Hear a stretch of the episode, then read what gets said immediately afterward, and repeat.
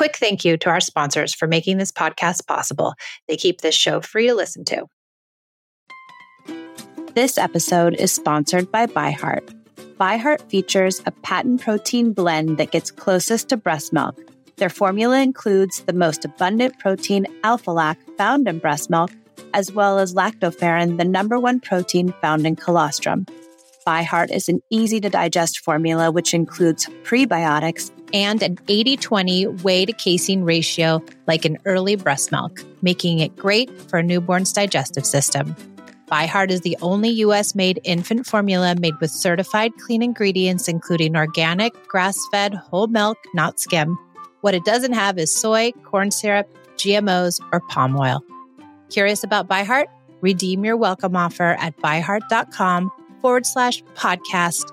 Use code PEACE for a limited time. Additional terms and conditions apply. I came to parenting with everything I learned in childhood yelling, punishing, controlling, and shaming. After trying almost every method, I found connected parenting and was totally shocked when empathy, listening, doing away with rewards and consequences, and being a safe place actually worked. It moved the behaviors of my children and it felt good, especially with my very strong willed and highly sensitive oldest daughter. This podcast was born out of the idea of sharing the message and helping parents find more peace in a modern world. Welcome to the Peace and Parenting Podcast. So glad you're here.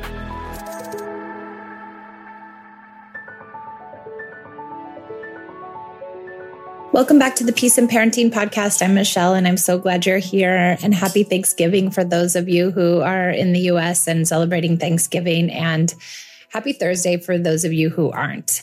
I wanted to talk about the idea of gratitude since it is Thanksgiving and many parents and of course I do too. I want to know like how do I instill gratitude in my children? And all of us want to have kids who are not entitled and who are grateful for the things that they do have and tend to you know, really appreciate when something good comes their way. And many of us will go into this idea of lecture like, you need to be grateful for the things you have. And there are many other people out in this world who don't have what you have, and you have a great family. And we want to tell them kind of all of the reasons why they should be grateful for what they have, or why they should be grateful for what family they're in, or why they should be grateful to have this great meal to spend and be around their family. And when we tell a child to be grateful, I'm not so sure that they immediately think, oh, you know what, mom, dad, you're right. I should really be grateful for these things and that my parents are telling me that I need to be grateful for. It doesn't feel good to be told that you need to have a certain feeling for something and be told what to do. And many kids, and many people don't really like to be told what to do or to be told what to think or how to feel. So, is there another way in which we can come to this idea of gratitude as opposed to telling our kids how they need to be and reminding them of all the great things that are in their life and that they need to be grateful for? And how can we create kids who are not entitled and who actually organically and authentically want to feel gratitude.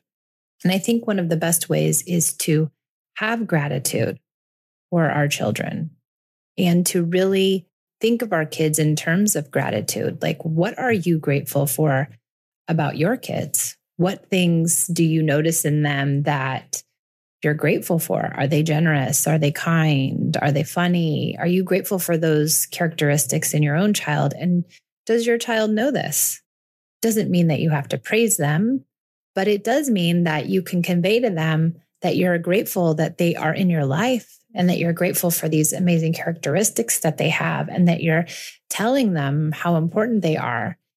And I think more importantly than telling them how important they are, are you showing them they're important? And one of the ways I believe that we can show our children that they are important is by really honoring and validating their feelings.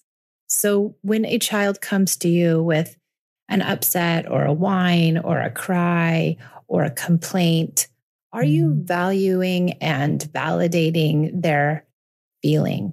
Are you telling them that they have a right to have those feelings and that they are seen and they're heard and they are understood? Because a child that is seen and heard and understood is also going to be able to see and understand the people around them. So if we can be grateful for our children and we can have this idea of gratitude, can they also then give us this idea of gratitude back? Can they glean from our modeling that we are grateful? And can they then reproduce that gratitude later on? Does it mean that they're going to do it at three, at four, at six, at 10? Maybe not. And maybe it will take years of you being the bigger person and having deep gratitude for them and understanding them and understanding their feelings. And over long periods of time, will they feel noticed and understood?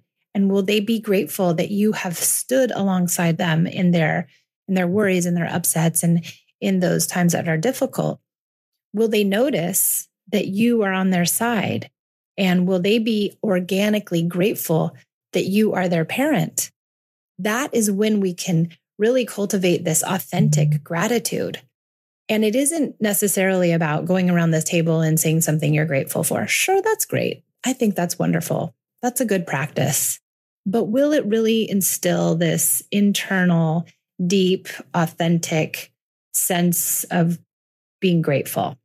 And I think that really comes with having a relationship with a child. And, and once again, this whole connective parenting ideology is that we're really forming this relationship and we want our children to feel good about the relationship that we have and they want we want them to feel as if there's always someone in their corner that we are that someone always in their corner that we have their back no matter what. Just imagine you feeling that way. Imagine if you had parents who always were in your corner and maybe you did. I think my parents tried to be. They did the best they could but i don't think that they really had my back and were really in my corner. I think they were just surviving. They were trying to get through divorce and addiction and all of the things that riddled our family that were really difficult. They were just trying to get through that. And they didn't necessarily show us, my sister and I, that we were the most important things in their life. And they didn't necessarily have our back at every turn. It was more, are you behaving? Are you succeeding in school? Are you quiet and listening? Are you you know, toeing the line. And if you're not, you're going to be mm-hmm. chastised because it was more important to be in line than to have a relationship. My gift to you this holiday season is 20% off all of my online courses and my monthly membership. This is the only time all year these self paced online courses will be discounted. The Yelling Cure, Understanding Big Emotions, Guide to Cooperation, and Siblings Not Rivals will be 20% off for Black Friday. If you struggle with yelling, cooperation, sibling rivalry, or navigating big feelings, these amazing little courses are for you. Try one or get them all. They're yours to keep. Want to ask your parenting questions live on Zoom? Join the membership and meet us once a week to dive deeply into the idea of connection. Click the link in the show notes or find it in my IG bio. I really believe this whole idea, this whole connective parenting idea, pushes the idea of gratitude because it creates a relationship where, in the end, our children are grateful for us. You know, I talk a lot about Esme and how hard I was on her. And I posted recently that I thought I was my daughter's first bully, which I really do believe that to be true. And we have totally repaired our relationship and have come full circle completely. And I know now that she is grateful for me. And now at nearly 17 years old, she really tells me how grateful she is for me. She tells me that I'm the best mom ever. She also tells me I'm her best friend. She comes in every morning to my room and says, Hi, Mushi. Good morning. I love you. That would have never been the case at the beginning of our relationship. She was angry and distant and misbehaving and not in a good place because I was not focusing on the relationship. I was focusing on behavior like my parents had. So I know that she's grateful for me and I am deeply grateful for her for everything that she's taught me, for everything that we've been through. I mean, she's seen me through a divorce. She's seen me through, you know, reinventing myself, finding a career, another career, she's seen me through this parenting methodology and how I changed so much. She's seen me through punishments and rewards. And I am deeply grateful for this child and her sister too. But Esme really pushed me to be a better person and to really understand what gratitude is. And I don't think that I was grateful for her in the beginning. And, you know, I don't know if I've never talked about it, but she's a, a baby of fertility. And so I really wanted to be pregnant and I really wanted a child, but I think I wanted a child for the wrong reasons. I wanted a child for me. And I didn't really want a child to grow up another person. And I didn't even know what that meant at the time. And so I think over this process of becoming a mom and becoming a connected parent and all this work I do on myself and all this work I do with the lovely people who allow me into their world is that I've gained a great gratitude for my sweet daughter, who now I believe after all these years is very grateful for me. And I didn't have to have a lecture and we didn't have to go around the table and say what we were grateful for. And we didn't have to do two roses and a thorn.